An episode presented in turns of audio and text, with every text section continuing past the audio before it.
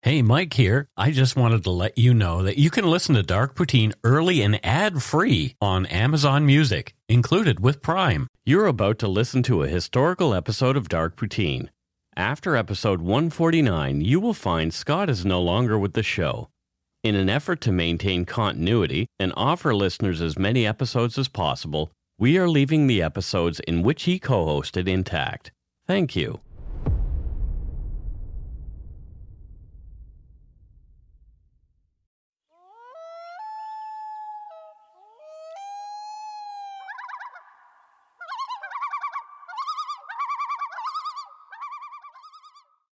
I guess it's time for another show. Yep. That that's uh, this time of the week. Yep. Welcome to Dark Poutine. I'm Mike Brown, creator and host. With me, as usual, is my good friend and co host, Scott Hemingway. Say hello, Scott. Hello to all of the gorgeous people out there. So, not quite beautiful, Not wonderful. not wonderful, The gorgeous. people. The gorgeous people. Get sued again for plagiarism. It keeps happening. people. The plagiarism is just outrageous. It is, but like, I what gorgeous people are going to sue us? Fair enough. There's like, The views, information, and opinions expressed during the Dark Poutine podcast are solely those of the producer and do not necessarily represent those of CuriousCast, its affiliate Global News, nor their parent company, Chorus Entertainment. Dark Poutine is not for the faint of heart or squeamish. Listener discretion is strongly advised. We're not experts on the topics we present, nor are we journalists. We're two ordinary Canadians chatting about crime and the dark side of history. Let's get to it. Put on your toque, grab yourself a double double and a Nanaimo bar. It's time to scarf down some dark poutine. hmm, and and you know what? No, I I took zero years of journalism. I take offense to that comment. My Um, zero years of journalism means something. You're supposed to say om nom. I was working my way there. Okay. Om, nom, nom.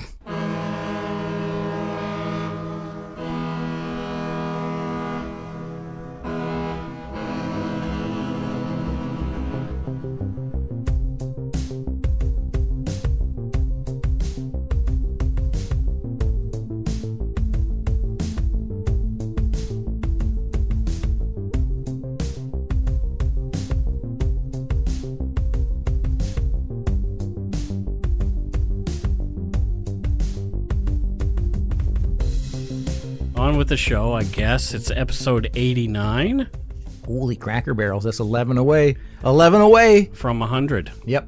See math. Coming up on the triple digits. Math.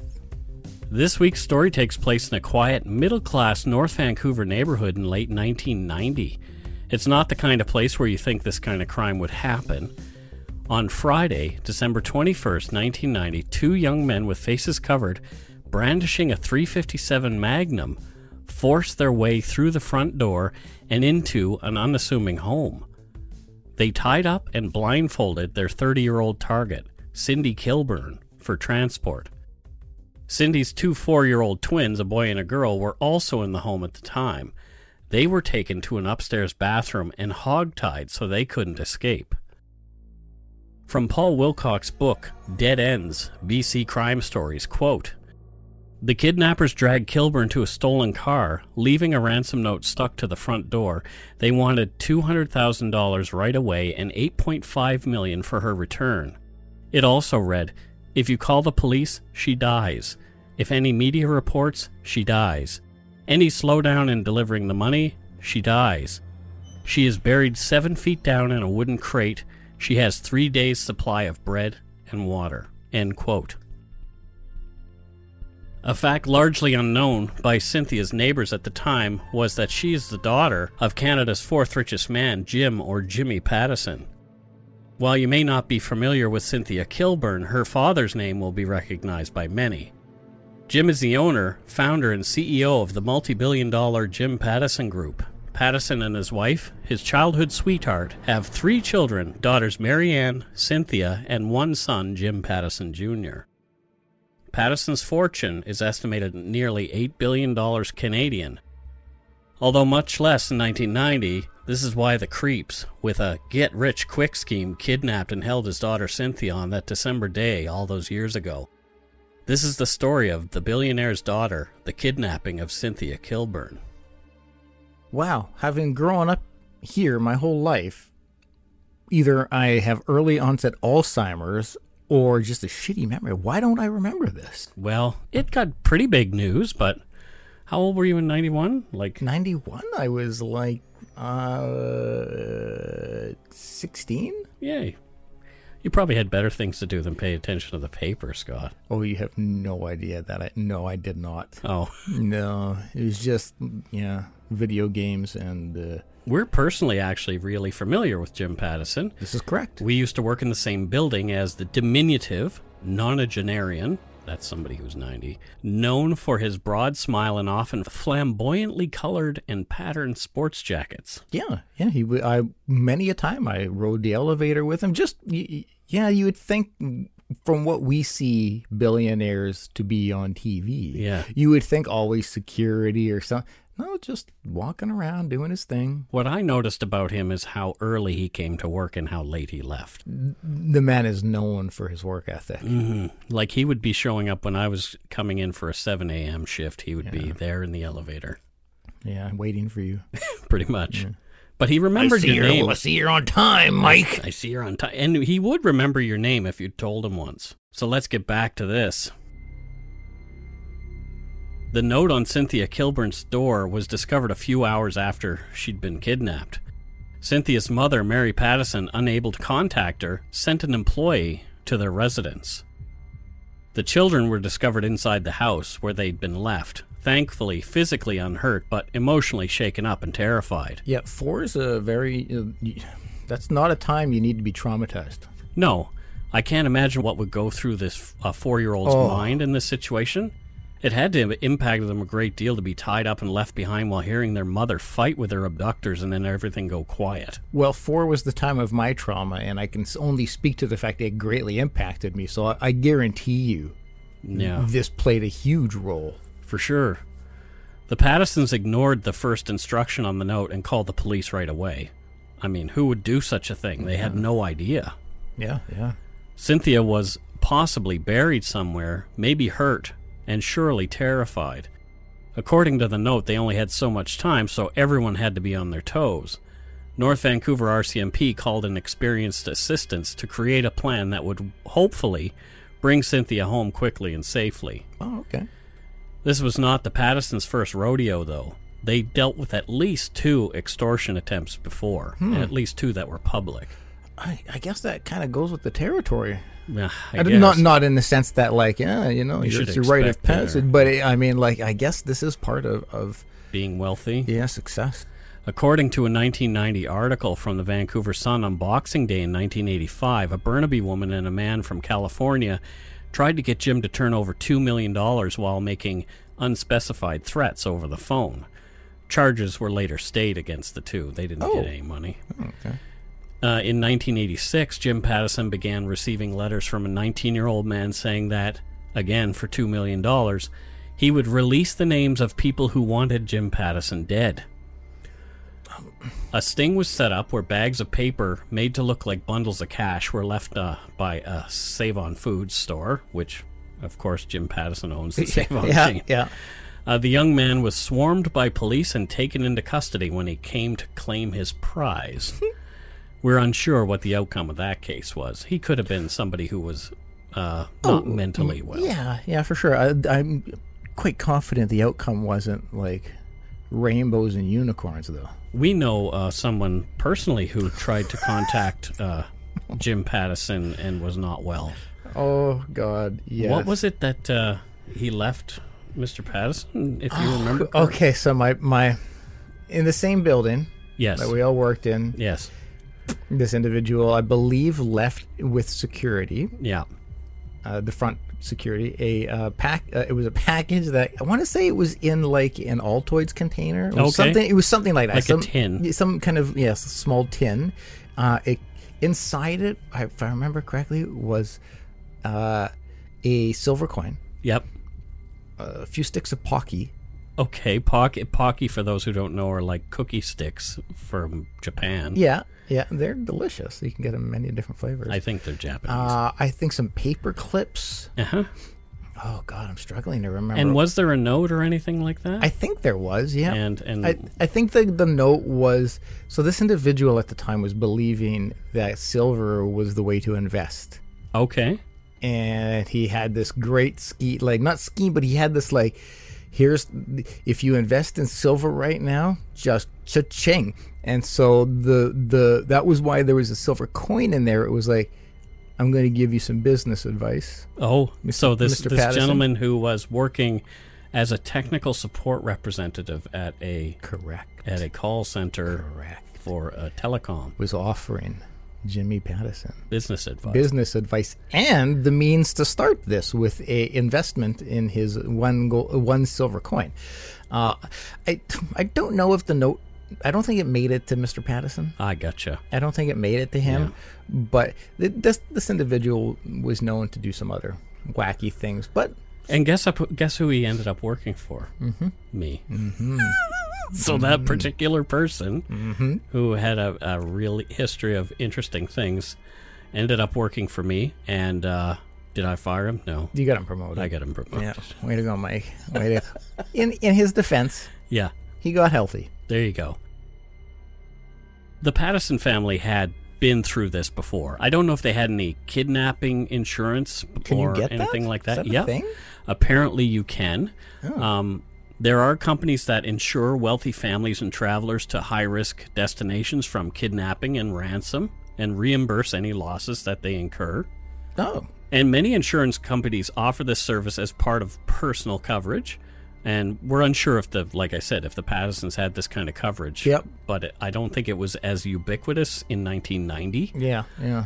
but you know this type of kidnapping is actually really rare there's seven different subtypes of kidnapping Oh, according to diana m concannon's book kidnapping an investigator's guide there are quote domestic kidnapping defined as an intra-family kidnapping to further custody when the legal right Okay. is absent so Yep. that's quite common yeah. That's that's the one I think we probably hear of most. hmm Political kidnapping, defined as kidnapping to further a political agenda. Okay. So the Iran hostages, for example. Oh yes, yes, Yeah, yes, you know. yes. it happens a lot in the Philippines. Yeah, that kind of thing. Predatory kidnapping, adult victim, defined as the kidnapping of adult to satisfy the lust of the offender. Okay, well, we covered a lot of that. We have predatory kidnapping, child victim, defined as kidnapping of a minor to satisfy the lust of the offender. Mm. We haven't covered a lot of that, and you can probably figure out why because it's Mm-hmm. very disturbing. Revenge kidnapping, defined as kidnapping which is perpetrated by an irrational individual who kidnaps to rectify a real or perceived wrong. So if you look at the beginning of the first episode of Mindhunter, Yep, the guy has the lady hostage, Yep, yeah, wants his okay. wife there, doing great with the analogies. kind of Mike. thing. So yeah, Wow. yeah. Uh, staged kidnapping, defined as kidnapping which is feigned to distract from another crime or undisclosed situation. We hear about that sometimes. Yeah, not- people not- faking a kidnapping. Yeah. we heard about that that with the Toronto, the uh, Asian student in Toronto who faked his kidnapping to acquire some money from his parents. Oh uh, yes, yes, yes. Yeah. But this case is uh, what is called a profit kidnapping, defined as kidnapping for actual or perceived gain. And this is really rare in Canada. The victims of for profit kidnapping are taken from their homes 78% of the time, and 63% of the time, a firearm is used to gain control, Hmm. just like in this case. In these kinds of for profit abductions, by a slim margin, 53% of the victims do not survive their abductions. Oh, really? So they may be rare, but uh, the results are not. half and there's half and half, a little better than half and half that you're not going to live. I don't like those odds. No, that's not good. no. I'm sure that's a statistic that wasn't lost on the Pattisons and the police. So, on the police's advice, Jimmy Pattison immediately organized a $200,000 cash withdrawal from his bank to have it ready to go. Not something I've ever done. Not something I've ever been capable of doing. Exactly. Uh, the calls started to come to numbers clearly supplied by Cynthia f- to her abductors.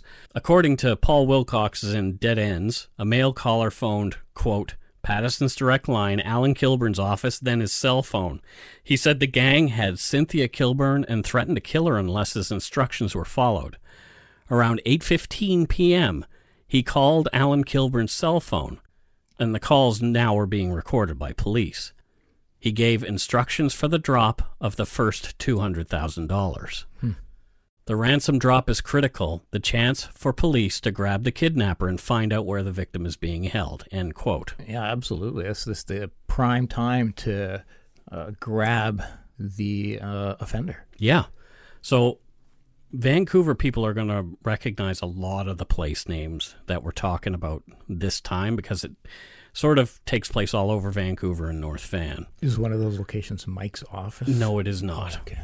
The drop location was to be the busy Hudson's Bay department store at Granville in Georgia, mm-hmm. which has a mall attached and happens to be a transit hub for the SkyTrain and intercity buses. Yep. As it was only days before Christmas, like four days before Christmas, the downtown was packed with people buying gifts for the upcoming holidays. Oh, Oh, it would have probably been wall to wall with people. totally. Super busy. Yeah. From Dead Ends, Alan Kilburn, Cynthia's husband, was told to, quote, put the money in a red sports bag and take it to a specific entrance in the giant Hudson's Bay store downtown. There would be a note under a red tablecloth just inside the door, the kidnapper said. Kilburn had 30 seconds to follow the instructions and drop off the money. It worked. Kilburn left the bag under a table as the note demanded. The kidnapper watched him leave, stuffed the red bag full of money in a backpack, and ran into the attached mall. End quote. Wow. Somehow, the kidnapper managed to elude the plainclothes officers who gave chase. They were everywhere in there. Wow. Yeah, probably every other person was a cop. I was not. I was expecting a pretty quick Nope. end of the story here. So he told the Pattisons not to involve police and was livid that they hadn't followed orders. The kidnapper, hiding somewhere in the crowded mall, started calling Alan Kilburn on his cell phone, demanding he call the cops off if he ever wanted to see Cynthia alive again. Okay, but seriously, how you you must expect that the police will be contacted. That has to be as a kidnapper part of your plan. It really should be. If it's not, how will I ev- e-, evade the police? Should be. Should be. You should have lots of things planned, and we'll see as this What- goes along. One of them being don't kidnap. there is that. Yeah. Eventually, when it seemed like the heat had died down, the kidnapper, with his money in the backpack, left the Four Seasons washroom that he was hiding in and took off into the night. So he went into the Four Seasons hotel that adjoined the mall Yep. and hid in the bathroom in there. Yep. I guess at that time too, cameras must not have been like uh, security cameras must not have been be as prevalent as they are now. Well, there were security cameras because they did get an actually really good description of him from the police who were Oh, really? there. and- Okay. Yep. Ah. The kidnapper was proud of himself for getting away with the cash and losing some really experienced cops. Mm-hmm. However, his joy was short lived. Okay. A friend of Cynthia Kilburn's, who lived in North Vancouver, answered her door around the same time. Someone desperately wanted in. There was a frantic Cynthia, still in her housecoat, duct tape hanging from her wrists and face, hair disheveled from the sleeping bag she'd been wrapped up in for the last 14 hours. Oh. Cynthia told her story to the police, who soon arrived. After being tossed into the back of a car, tied up with a sleeping bag over her head, barely able to breathe, she was taken to a house a short drive from hers and held there. The voices she heard throughout her captivity were young, probably teenagers, she thought. Hmm. The leader of the crew, the mastermind, was the one who'd gone to get the money from the drop. He'd not checked in at the appointed time. In fact, a long time had gone by. The other kidnappers were convinced that something was wrong, or maybe their leader had gotten the money and took off, intending to keep it for himself. Well, yeah, two hundred thousand is a lot of A lot of cake. lot yep. of, yeah, a lot of cash. From Dead Ends, quote, they decided to let Cynthia go, alternately apologizing to her and threatening and making excuses. Suspect 1 told her the original plan had been to take her on a plane and administer a heroin overdose and kill her. Oh, The two teens argued about where to drop Kilburn and then agreed to leave her near one of her friends' houses in North Vancouver. The van stopped, and Kilburn had one more moment of terror as she waited to be shot. Instead, Suspect 2 apologized and said he got greedy. Suspect 1 walked her a short distance and then told her to run. End quote. so uh, I clued in uh, pretty early when you said uh, w- when she was first taken, uh, it it was a short drive. Yeah, So uh, they're you- still in North Van somewhere. yeah. So I'm I'm suspecting that there's going to be some familiarity with the family and all, because obviously they know who the father is. No. Hmm. Nope. What? what? Police were frustrated they'd lost the money man, especially after finding he was the instigator. Police at the Bay were able to get a decent description of the young man in his 20s and what he was wearing, you know, from the security guards, Yeah, the police, yeah, yeah. the cameras. Ebola went out as investigators went to work trying to figure out who'd kidnapped and thankfully released Cynthia Kilburn. The recovery of the money would be important too. The Pattersons were just grateful that they had their daughter back. Absolutely, that would be like instant. Like, wouldn't give an, uh, wouldn't give a shit anymore about the money at this point. Well, I You mean, wouldn't, you wouldn't. You, you, you'd, you'd be pissed off. Yeah. But you, you'd be like, oh, I've Yeah. got my kid back. the years of healing could begin, but they they were still fearful that something more might take place, especially as the perpetrators had gotten away until this point. Police didn't have long to wait, though. Oh, oh. Idiocy has a way of revealing the idiots. You don't say. I thought that like they just would have like uh, with such a well planned Right? uh, adventure that everything would just like they would sail away. well, no, it it's didn't Jamaica. quite happen that way. Yeah, okay. Cops would get their break the very next day. According to an article in the Vancouver Sun on December 24th, 1990 by Mary Lynn Young, at 2:30 a.m. on Saturday, December 22nd, a young man and a young female rented a room at the Grouse Inn in North Vancouver. I know exactly where that is. They wanted the room for a week, and not having a credit card, the young pair, who looked to be in their late teens or maybe even early 20s, paid a $600 deposit on the room using $100 bills. Yeah, not suspicious. Early on Saturday morning, Star Limousines received a call. Someone wanted to book a stretch limo for the day, which cost $600. At around 11 a.m., the 28 year old driver, Dino Falcone, picked up three young males at a townhouse on East 27th. He was then ordered to pick up a female at a home in North Van. Another two were picked up at Westview Mall, just above Highway 1, and a final passenger was waiting outside a hairdresser's shop. Oh, I, I It gets better, Scott. Mm. From the Vancouver Sun article, quote, they were young, well-mannered and well-dressed, Dino said, adding that the three said they were just finishing high school and all looked between the ages of 17 and 21. They asked me where to get briefcases. oh my god! End quote. Oh my god! What what's more gangster than having a briefcase, Scott? Oh my god! I'm a grown-up now. Yeah, I'm going to get me a briefcase. you know, because it's very like seventeen-year-olds love them a briefcase. That's what I see like nonstop. It I- will- I just want drive by a briefcase school. with the handcuffs on it. just drive by any school, you'll see a ton of briefcases. They're Like, all it- it- walking around with briefcases. and nothing says uh, I didn't just kidnap somebody than seventeen-year-olds with wads of cash and briefcases and limousines. Oh, it gets better. After taking their limo driver to lunch at the Boston Pizza, the seven began a spending spree in downtown Vancouver. like wait, wait at least a week, maybe. Yeah. No. It- a, a lot of the articles that I, have read and some of the books on this situation mentioned the Goodfellas movie and how Robert De Niro said, don't spend any money. Yeah. And that was that same year. Like they, they, they could have seen that movie. They should have probably watched They, it. they should have. No, But, uh, clearly. clearly they weren't. no, the, what they heard in that movie was spend immediately. Yep. Uh, from a Vancouver Sun from the Vancouver Sun article, quote The seven stopped in Gastown and at the Pacific Center Mall. They bought leather jackets, polo shirts, two guitars, an amplifier, shoes, seven men's suits, and two gold watches. Hmm, Wow. They paid cash. I couldn't believe it, Falcone said.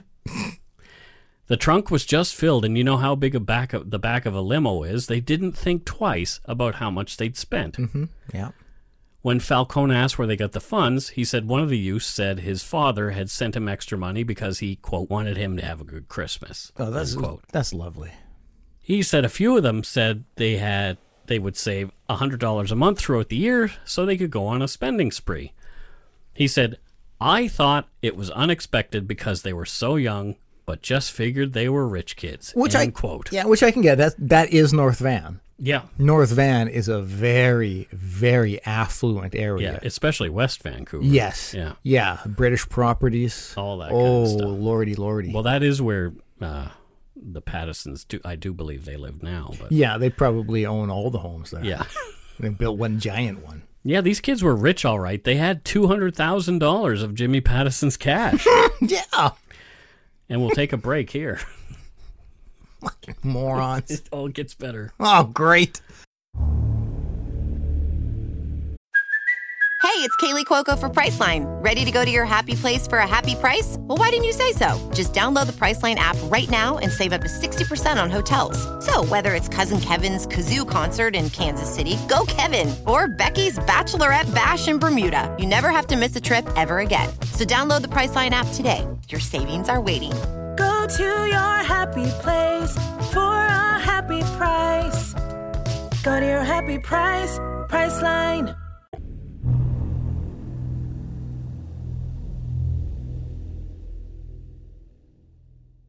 And we're back. So oddly, where do you think was the first place that these guys would make their stop? One of the first places they'd stop. An investment banker. No, they stopped at the Hudson's Bay store on Georgia and Granville. Oh, you mean the place where they uh, made the drop off and w- and f- one fled? yes.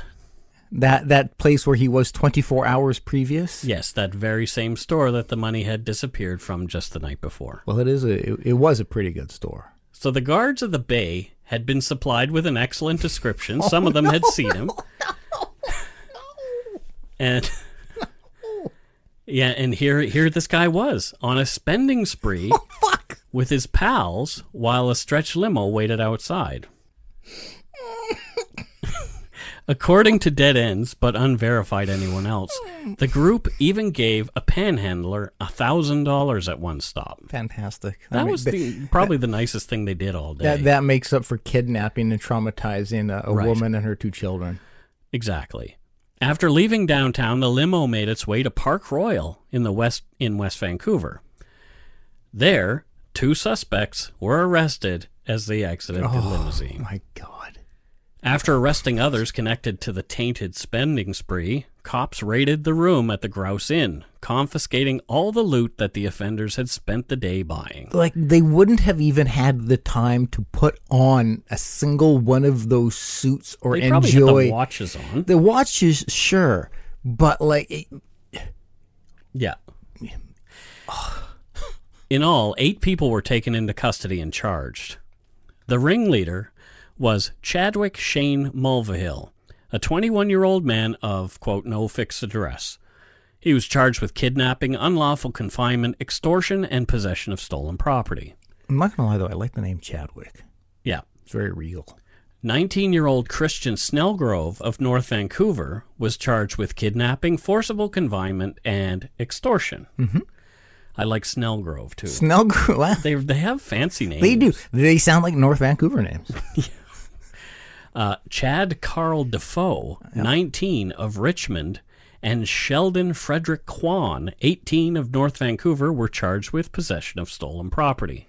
There were also three juveniles involved who'd have their cases moved up to adult court, so we can name them. Oh, great. According to an article in, in the Edmonton Sun, in the Edmonton Journal Sun, the youngsters' names were Kamyar Porganad, 17, Homan Hoshier, 17, and 16 year old Nanami Adam Kateoka.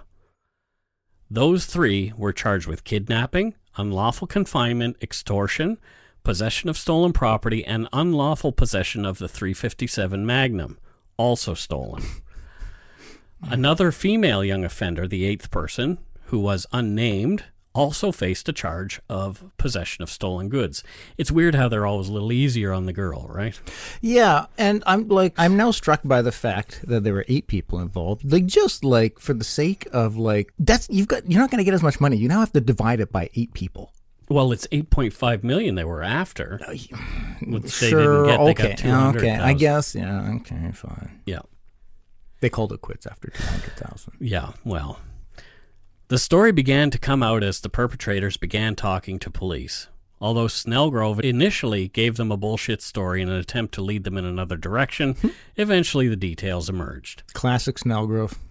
Chad Mulvihill had read Jim Pattison's 1987 autobiography called Simply Jimmy. Pattison had been in the public uh, as a successful businessman and philanthropist for years. His public facing notoriety peaked as he chaired the committee that brought the world to Vancouver for Expo 86. Yeah, he had the Princess Diana and Charles were on his Yeah. on his yacht uh, during the Expo '86. Exactly. Yeah, yeah. It was in this book that Mulvihill learned of Cynthia's existence, and then he began to formulate his get rich quick via kidnapping plan. Mulvihill approached a friend we'll call Jackson at his home to help him initially. Jackson refused, saying he knew he could get in touch with somebody, and called Christian Snellgrove a friend with contacts. From court documents, quote, Snellgrove apparently had the connection, but Snellgrove himself turned out to be interested. So, yeah, I got the connections, but I, don't- count me in. I don't understand what connections Well, it goes on. to c- connections to the underworld Yes. W- or vampires. Well, that too. Jackson handed Mulvihill the phone, and the two spoke briefly about how much money there was to be made. Fifteen minutes later, after the phone call ended, Snellgrove was at the door. From court documents, Mulvihill explained to Snellgrove that a woman was to be taken and hidden in a cabin in Squamish until the ransom was paid. She would then be released. He asked Snellgrove whether he was interested. Mulvihill and Snellgrove went to the telephone in the kitchen. They started making telephone calls there to put a quote crew together. Mm-hmm. That's a great way to do it. Phones. yeah, no one's ever listening there. No. Well, I don't know. This is before anything, though. One of the calls they made was to 16 year old Nanami Adam Katayoka, someone who they dealt with before and was rumored to have gang connections. Katayoka recruited 17 year old Homan Hushiar, who in turn recruited his pal, 17 year old Kamyar Porganad. Good, great pronunciation, by the Oh, way. th- thanks. I've been practicing. Yeah. Hoshier and Porganod would do the actual kidnapping. Okay. Snellgrove told the pair that they could earn $15,000 each for the job with a bonus of $5,000 for a job well done. Well, just like, you know, it's good to motivate with bonuses. From court documents, quote, to earn the $15,000 they would have to kidnap a lady. There would be two little kids there that would have to be dealt with. They would have to leave a ransom note. They were to call Snellgrove after the job was done, and Snellgrove and somebody would meet them, take the girl, and drop off the cash. so do the riskiest job Yeah, give the And- riskiest job to two 17 year olds. and give them the least amount of money. Right. Brilliant. Mulvihill and Snellgrove had scoped out the location, a cul de sac in North Vancouver's Lynn Valley neighborhood. They knew what time Alan Kilburn left, and the plan was to go in just after that on Friday morning. Snellgrove handed the boys a ransom note. With all the planning around the actual abduction itself, no plans were in place in regard to where they should hold Cynthia after they got her. Holy sweet baby Jesus. So it's a bit of a that's a large oversight. That's a pretty substantial oversight. I, I guess you're not planning on success at that point. Well, we're going to kidnap a lady. What are you going to do with her? I don't know. We haven't thought that far ahead. We're going to hold on to her. So Where? once once you take this person, What are you where are you going to put them? this is a great question, Mike. Well, they didn't think of that really. Clearly, in a sleeping bag. It- well, that's where they had her. Yeah, well, it's like the uh, sh- if she doesn't know where she is, then it, it, it doesn't matter where they are, I guess. At 10 a.m. on the morning of the abduction, Katayoka was knocking on Jackson's door. Evidence given by Jackson provides the details about what happened next. He said, She's here, call Chad. I had never seen him before. I saw a van parked outside the house, a Toyota, fairly new. I'm in my robe, not expecting anyone. No one else was at home, end quote. Jackson phoned Mulvihill asking him what the hell was going on. Mulvihill said, Sorry, I had no choice but to use your house. Just keep her there and I'll be over. Oh my, bunch of clown shoes. In the meantime, Kataoka had backed the Toyota into the driveway and was knocking at the back door. Kataoka said, Let's get her in. And although Jackson went out to the driveway, when he saw a five foot long human sized bundle wrapped in a sleeping bag in the back of the Toyota, he froze. Kataoka motioned for Jackson to get inside, but Jackson refused, saying, I'm not touching her. Mm-hmm. Kataoka managed to get Cynthia into the house and later on the living room floor. Because that's a great place to keep her. It's, it's very, very uh, well hidden. Jackson said, Can't keep her there. Take her downstairs. Can you imagine what's going through her poor mind? Well, Like, holy crap.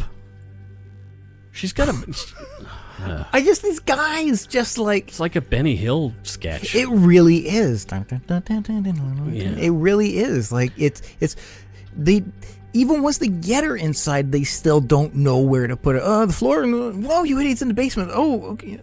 From Jackson's evidence, quote, I grabbed one end, took the bundle to the basement. The blanket slipped over her head. I saw all it was all taped up. It looked like silver electrician's tape. The whole head was taped. I could see some portions of hair. Her whole face was taped over the eyes. Took her downstairs to the storage room. I put a carpet on the floor. Oh my god, that would be terrifying. Of Yeah, being well- like all wrapped. Oh my god. Cynthia, barely able to breathe and in fear of her life, just laid still. Yeah, smart. At 10:30 a.m., Snellgrove and Mulvihill arrived. Jackson was livid. He wanted the kidnappers and their victim out of the house like right now. Mm-hmm. After a few phone calls, Snellgrove had organized another house on Capilano Road to store their cargo for the day. Oh, So someone was kind enough to say, "Yeah, That's sure, bring the great. kidnapped lady over here." it's good to have friends, Mike. It's good to It's have. good friends. to have friends. Oh boy. Hey yo, so I like kidnapped the chick. You okay if we just leave her at your place for a bit? Sure. Uh, thanks, man. Snellgrove, Mulvihill, and Kataoka put Cynthia back in the van, and Snellgrove and Mulvihill drove up Edgemont to their destination on Cap Road. Kataoka was left behind to watch Cynthia. He fell asleep at one point. When he awoke, he said, Oh, it's getting late, and told Cynthia that he had to make a telephone call. He then ensured that her hands were tied and her feet were bound together, all very tightly. He then took a cloth and put it in Cynthia's mouth and tied it around her head, saying, I want to find you this way when I get back. He left. Holy. End quote. Jeez. So like, a the dude napped. Yeah. Like that's pretty. Like, I mu- I would be so uh, wound up, Oh my God. and then be and then like, okay, so hey, person we've kidnapped, just gonna take off for a bit. It's Just getting late, so he's panicking. yeah. There's no sign of Mulvihill, who was supposed to have returned by now. He had gone to pick up the money. Cynthia overheard Kataoka talking to someone quietly. When he came back, he said, quote, We are going to let you go. You know there has been a screw up. Kataoka said he believed that he'd been double crossed and that he feared someone was going to come back and kill them both. When Snellgrove came back, after a brief discussion, the two decided to let Cynthia go, although Snellgrove was reluctant at first. Kataoka told Cynthia that he was supposed to receive $100,000 for his part in the kidnapping. So, part of the 8 million, I guess. It was also him who told her that there'd been a plan for her to be OD'd with heroin. Yeah. Kataoka got into the back seat of Snellgrove's car with Cynthia, and Snellgrove drove. They were going to drop Cynthia off at her friend's place in North Van. From court documents, quote, while in the vehicle, Snellgrove apologized and said he'd got greedy. He told her that this was something that she and her kids were going to remember for the rest of their lives. He also said, quote, we have to get you home, Cynthia. You're a good person, end quote. Well, I mean, I'm glad that this individual has a conscience. Well, I don't, I don't understand what he. I guess that's what you could call it. Uh, I don't understand by uh, he told her this was something that she and her kids were going to remember for the rest of their life. Like that almost sounds like it. He's trying to spin it in a positive. Oh, it's a great story for you guys. Like Yeah. I, I don't know if that's how he's trying, or he's like, oh my god, this is something you guys are always going to remember. You know, so yeah. Um, but the way it's phrased there in a quote makes it definitely sound like he he was like, this will be a great story for you and the kids. We have to get you home, Cynthia. You're a good person. Yeah, just think about the story. it's and the like fu- condescending crapola. oh my fuck. Cynthia, still bound and blindfolded, was sure that s- this was a ruse to keep her calm while they drove her to the place where they meant to shoot her and dispose of her body. Yeah, a- as easy it is as it is for, for us to kind of joke and, and laugh at these buffoons in her shoes. She's this terrified. Is Yeah. constant fear. Yep. constant worry that at any second I could be shot, and oh my god, that t- incredibly traumatizing. Yep. From court documents, quote, when the vehicle stopped, Kadioka and Snellgrove got out. For a moment, Cynthia was terrified that they were going to shoot her. Snellgrove put his hands on her shoulders and told her again that he was sorry this had happened. Kadeoka walked a short distance with her and told her, quote, I'm Japanese, but don't tell police. I live near you. Maybe I will see you again, end quote. He then asked her if she was still going to live in the same house. A car approached and Kadeoka told her he had to go and then told her to run, end quote. Okay, so it's clear that this Kadioka really didn't understand the severity of what he was doing. Or he did, and he was telling her to be afraid, be very afraid. I don't know. My gut tells me that he, he just is not understanding how serious this was. or not caring. Maybe he then, was a psychopath. Because then you don't say I'm Japanese, but don't tell the police I live near. Like you just say I live around here. I'm going to see you. I'll be watching. Who knows You- what his motives were? Oh my lord! Barefoot and terrified, Cynthia clawed the tape from her eyes and ran toward the familiar home of her friend. Surely she had to be expecting a bullet in the back at any moment, Oh, but my- it didn't come. Can can you imagine that fear? I can't. Like just no, thinking at any second, Yeah, like preparing for it, mentally preparing to be shot and killed. yeah. She was relieved to see Alan when he arrived shortly after. When the news broke, many of Cynthia's neighbors had no idea that she was Jim Pattison's daughter, and that anonymity was forever broken in that neighborhood. Mm-hmm. Mulvihill had been the author of the ransom note.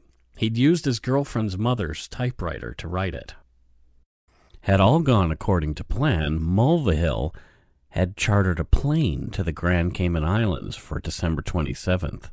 Hmm.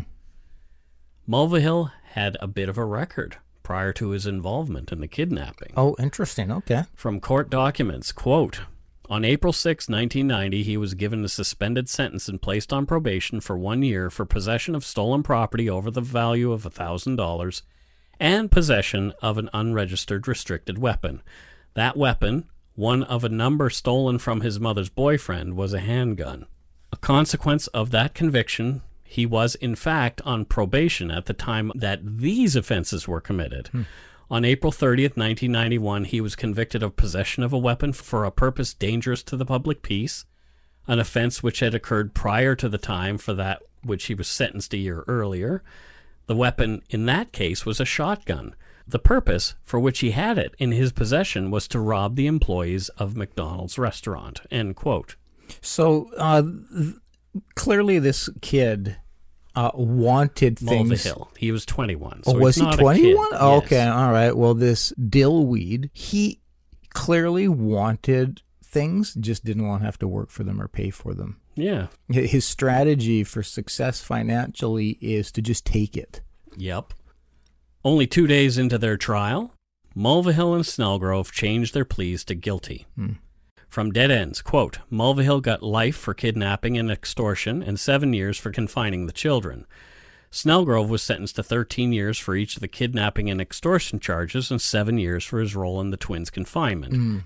Both appealed, and Mulvihill's life terms were reduced to 18 years, and Snellgrove's sentences reduced from 13 to 10 years.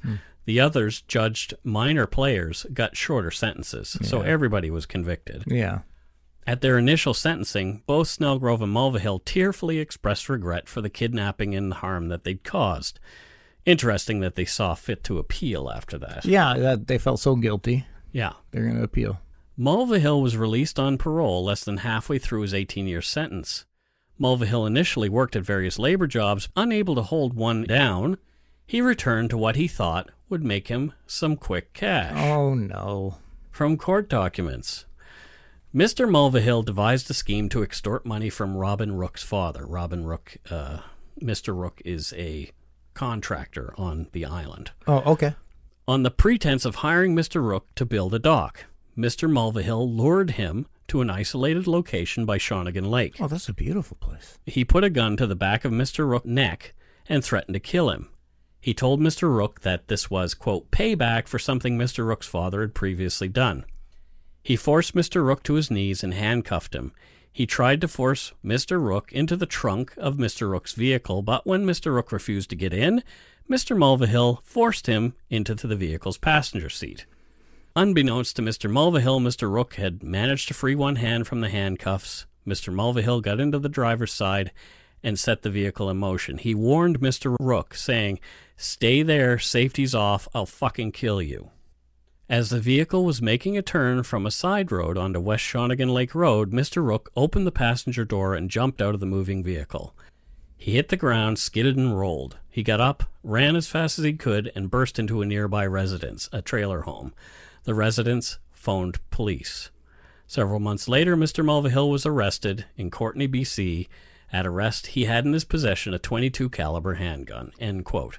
so he went back to kidnapping. Yep. Well, again, the- he is not somebody who wants to work and earn his way through life. Well, you never know. I don't know. Maybe he's changed. To although, this point, to to the To that point of what we're reading here. although he was sentenced to another 20 years in 2003, it appears he may be out and about and living here in Surrey as of this recording. So sleep tight, folks. By folks, you mean us. Yeah.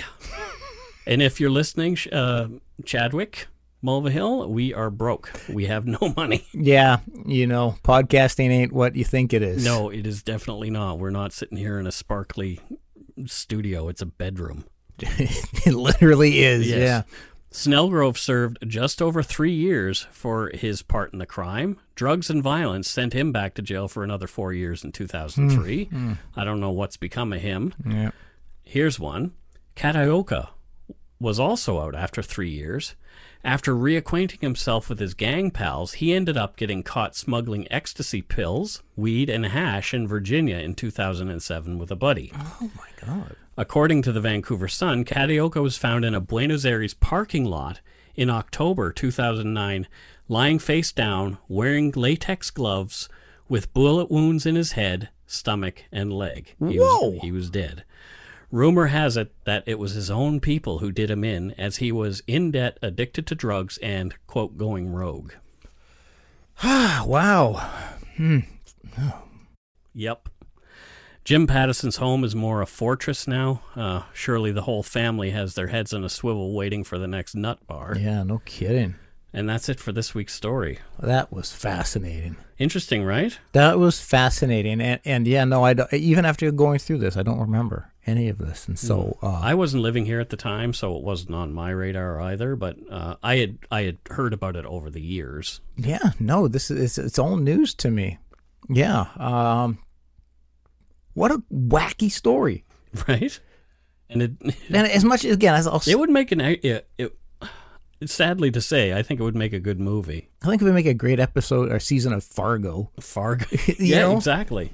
Exactly that. Like it, it just just, the bumbling criminals. yeah, and, and hilarious, but yet not void of incredible tragedy. and darkness yeah you know like the the the victims involved this has got they're all scarred till this day i guarantee Absolutely. i guarantee you absolutely and it's fascinating to see how for the most part the core uh, players in this kidnapping continued to follow that same path and so you know which i don't know man does that say like about the judicial system and how like it do- it's not set up to rehabilitate you know I don't, hmm, it's all Well- fascinating yep so we've mentioned jim patterson before Yeah. in a dark routine episode and that one in particular was Mm-hmm. episode 24 on renee castellani the milkshake murderer that is correct in the mid 60s castellani was known for his stunts as an on-air personality and promotions manager at cknw the big radio station which is now owned by chorus correct who we uh, are partnered with yeah In 1965, Castellani climbed atop the iconic Bomac car dealership sign high above Broadway over what was then known as Vancouver's Auto Row. There were a lot of car dealerships down Broadway at that time. He stayed up there until the last car in the lot was sold. That was it only took 9 days for that to happen, and the lot was managed by none other than the son the uh, successful young entrepreneur Jim Pattison. Mm-hmm. After the last car was sold, he descended and completed a task that he'd been working on for some time, and that was the murder of his wife, Esther. So, Renee had been poisoning Esther with rat poisoning in vanilla milkshakes from White Spot. Yeah, and uh, uh, just take a listen to our episode Yeah, of it and also uh, read the book. exactly, which is what we have here. So we have a contest for two lucky Dark Poutine listeners to win a signed copy of Eve Lazarus's book on the Castellani case called Murder by Milkshake. Yes. So to enter, you have to go to darkpoutine.com slash milkshake and fill out the entry form. Contest rules are only one entry per email address. Multiple entries will result in dis- disqualification. Contest runs between midnight, September 2nd, 2019, so the day this podcast drops, and midnight, September 9th, 2019. Winners will be chosen at random and contacted that week, the week after September 9th, at their email address for their mailing address. Winners will be announced on the September 16th, 2019 episode of Dark Poutine. Please ensure you include your correct email address in the form. We have to be able to get in touch with you. If you win and you've given us a shitty email address, we're going to go on to the next person. Yep. It's so awesome of Eve Eve to do this for us. Yes, I She's agree. such a she. I know you've met her. I haven't, but We from what I promise not hear, to use your email in a spammy way, by the way. I, from, from from what I hear from you and just what my interactions with her online, she's just fantastic. Alan and I are going to interview her next week. So, well, I Oh, mean, sweet. we're going to be interviewing her. Yeah, so that episode will be dropping the week after Mm-hmm. on Alan's show. Right on. Yeah. So before we go, we've got a few things. Obviously, we have some shout outs to our patron patrons. And this week's good eggs are Angela Scoreco from Barhead, Alberta. Oh, I wonder where Barhead is. I mean, I've been to Bankhead. I have not. Hmm. It's not head smashed in Buffalo Jump either. Wow. That is a place. Really? Kathy Mitchell from Gastonia, North Carolina. Might as well go for a soda. Not nobody- Kim Mitchell, Oh. Kathy. Oh, okay. Well, Thanks, Kathy. thank you, Kathy. Amanda Power from St. John's, Newfoundland. That is the most boss name ever. Amanda Power. Yeah. A power is a very Newfoundland name. If Is it I- really? Hmm. If I remember correctly, yes. Alexandra Broich from St. Peter, Minnesota, upped her pledge to PM status. What, Alexandra? Thank you so much. Sweet. Thank you. Jacinta Harvey from Tolland in New South Wales. Thank you so much. Jacinta. Nice name. Love it. Kelly McCumber from Boulder, Colorado, upped her pledge to PM status as well. Holy crackers. Thank you. Teresa Temlet from Maple Ridge, BC. Thank you, Teresa. Oh, Teresa. Much, much uh, appreciated. Charity Hope from Sherwood Park. She upped her pledge. Sherwood Park, Alberta. Oh, okay. I don't, I don't, I've never heard of Sherwood Park either. Yeah. Megan Barr from Dartmouth, NS. That's where my dad uh, grew up along Portland Street in Dartmouth. Oh, really? Yep. And next up, we have Brandy Kennedy. We're not sure where she's from. Oh, Saskatoon. Oh, Saskatoon. Yeah, What- what, Saskatoon. does she do? Oh, uh, she's a shoveler. Oh, they need lots of that. Yeah, yeah. But what does she do in the summer then? Beaches. She shovels beaches. There's no beaches. Yeah, there are Sure. beaches in Sas- Saskatoon Beach, North North I think we Saskatoon better Beach. move on. Well, she's you should see her like biceps and triceps. Oh, amazing. Just incredible. And her trapezoids. her trapezoids and her underzoids. Okay, whatever. Thank you, Brandy. Linda Mio Bertolo from Hamilton, Ontario is a PM, Holy jeez. right? This is insane. Lucy Logan from Oklahoma City, Oklahoma. Thank you, Lucy. What? Thank you, Lucy. Maverick Robertson from Fort Collins, Colorado. Oh, that is such a great name, Maverick. Maverick. What's your name? My name's Maverick. Like you've got to be swarthy. You have to be swarthy and you have to have a cigarette voice. Yeah. My name's Maverick. Yeah, exactly. Jesse McPherson. Oh yeah, from Rock Point, Indiana. Rock. Ooh. Yeah. Wow, you pulled that out of the air. It- it- well, everybody knows about that place. Okay, so what does Jesse McPherson do in Rock Point? Uh, she's a crossing guard.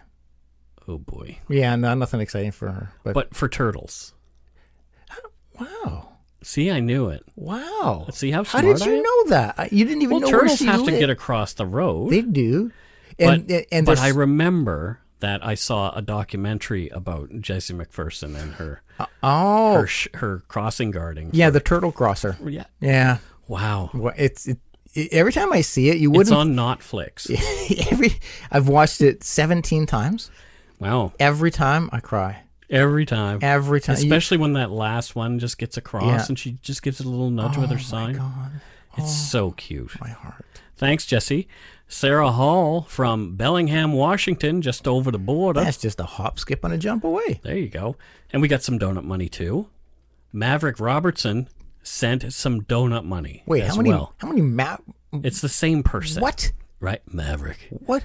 So he says, Worth it. episode one was my first podcast I've ever listened to two months ago. Whoa! Totally. I finally caught up. You guys are so funny and candid. Thank you for making my food deliveries enjoyable. Chowder. So is he in, in, is he delivering chowder? That's a good question. That, maybe um, we'll have to uh, talk to Maverick to figure that out. Maverick Oh, from Fort Collins, Colorado. swarthy delivery man. And also Brandy Kennedy, who we just talked about. She sent some donut money too. Whoa! I, I don't understand it. double duty from you two. Yeah, well, you- that's fantastic. Double duty, sweet patootie. Janita Bolin sent donut money saying, Love listening to your show and love your chemistry with each other. It's not real. It's not real. It's, fake. Yeah. Screw life. You talk about ca- cases with such a great level of respect to the victims while provo- providing insightful thoughts. That must be Mike. Love, lots of love from Seattle. So sad I missed the meetup on, in August. I got married the day before and left for Victoria Island the next day. Please enjoy some donut money. Well, next time. Well, next time. We'll come back to Seattle because you folks were so nice. Yeah, it was great. It was a good time. And some people have asked, so a lot of people are getting their mail Yes. and they're saying, wow, thanks for the stickers. I gave people magnets, surprise. A magnet was in there, like Mm-hmm. a little fridge magnet, and the note with our faces on, Yeah. et cetera, et cetera. And people are saying, how do I get stickers? Well, guess what you have to do? You have to become a patron of the show. Another sweet reason Right. to become a patron. I want stickers. I've gotten so many emails saying, I want stickers. Well, not only are great and powerful and meaningful after show episodes are Right. all available for you. life life changing life-changing. content. You can hear Scott talk. Scott and I talk about Star Wars movies last week. Yep. Or uh, uh, garden gnomes up the patootie. Yep, there's that. Pretty powerful stuff you're gonna It's get. powerful Yeah. stuff. So this is what you get for a five dollar pledge or more. So thank you so much to our patrons, past and present, for your pledges. We really appreciate your support of the show. It means the world to us. It really does. It totes does. If you want to help support the show, you can do so at patreon.com slash darkpoutine, or for one-time support, you can send us some donut money via PayPal at our email address, darkpoutinepodcast at gmail.com, and that works for Interact as well. If you don't already, it would mean a lot to us if you subscribe to the show. You can easily find us on iTunes Podcast, Google Play, Stitcher, TuneIn, Spotify, or wherever you get your on-demand audio. Check out our website, darkpoutine.com, for show notes and other cool stuff like this week's contest at darkpoutine.com slash milkshake. Give us a follow on Facebook, Twitter, and Instagram. Just search for Dark Poutine. And most importantly, tell your friends about us. Word of mouth is a powerful thing. It's our best marketing tool. We do have a promo this week to play, and it's from a local Vancouver uh, podcast uh, called Brew Crime. And you can listen to Mike, Beck, and Nina each week for their craft beer and true crime podcast. So let's hear from them.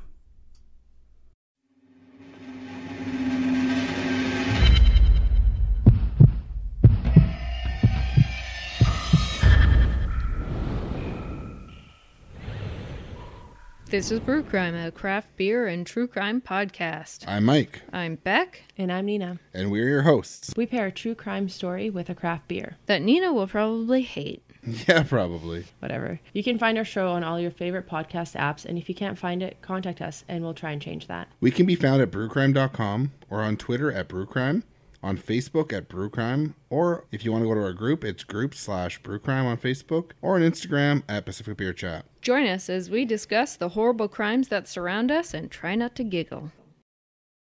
So there you go. You can get shit faced and listen to those guys. It sounds like they already were. ah, well, they're having fun. Good. Good on them. Yeah, so uh, Mike from that uh, from Brew Crime reached out to me, and we're friends on Facebook, and uh, he's an interesting cat. Sweet. Well, it's good to uh, we we we enjoyed getting uh getting help from other podcasters early on. So Yeah, well, they share the love. and we still enjoy it because they gave us a shout out last time. So Sweet. yeah, there you go. Right on. So that's it for this week. Until next week, don't forget to be a good egg and not a bad apple. Bye bye, everybody. Good night. That was very dainty of you.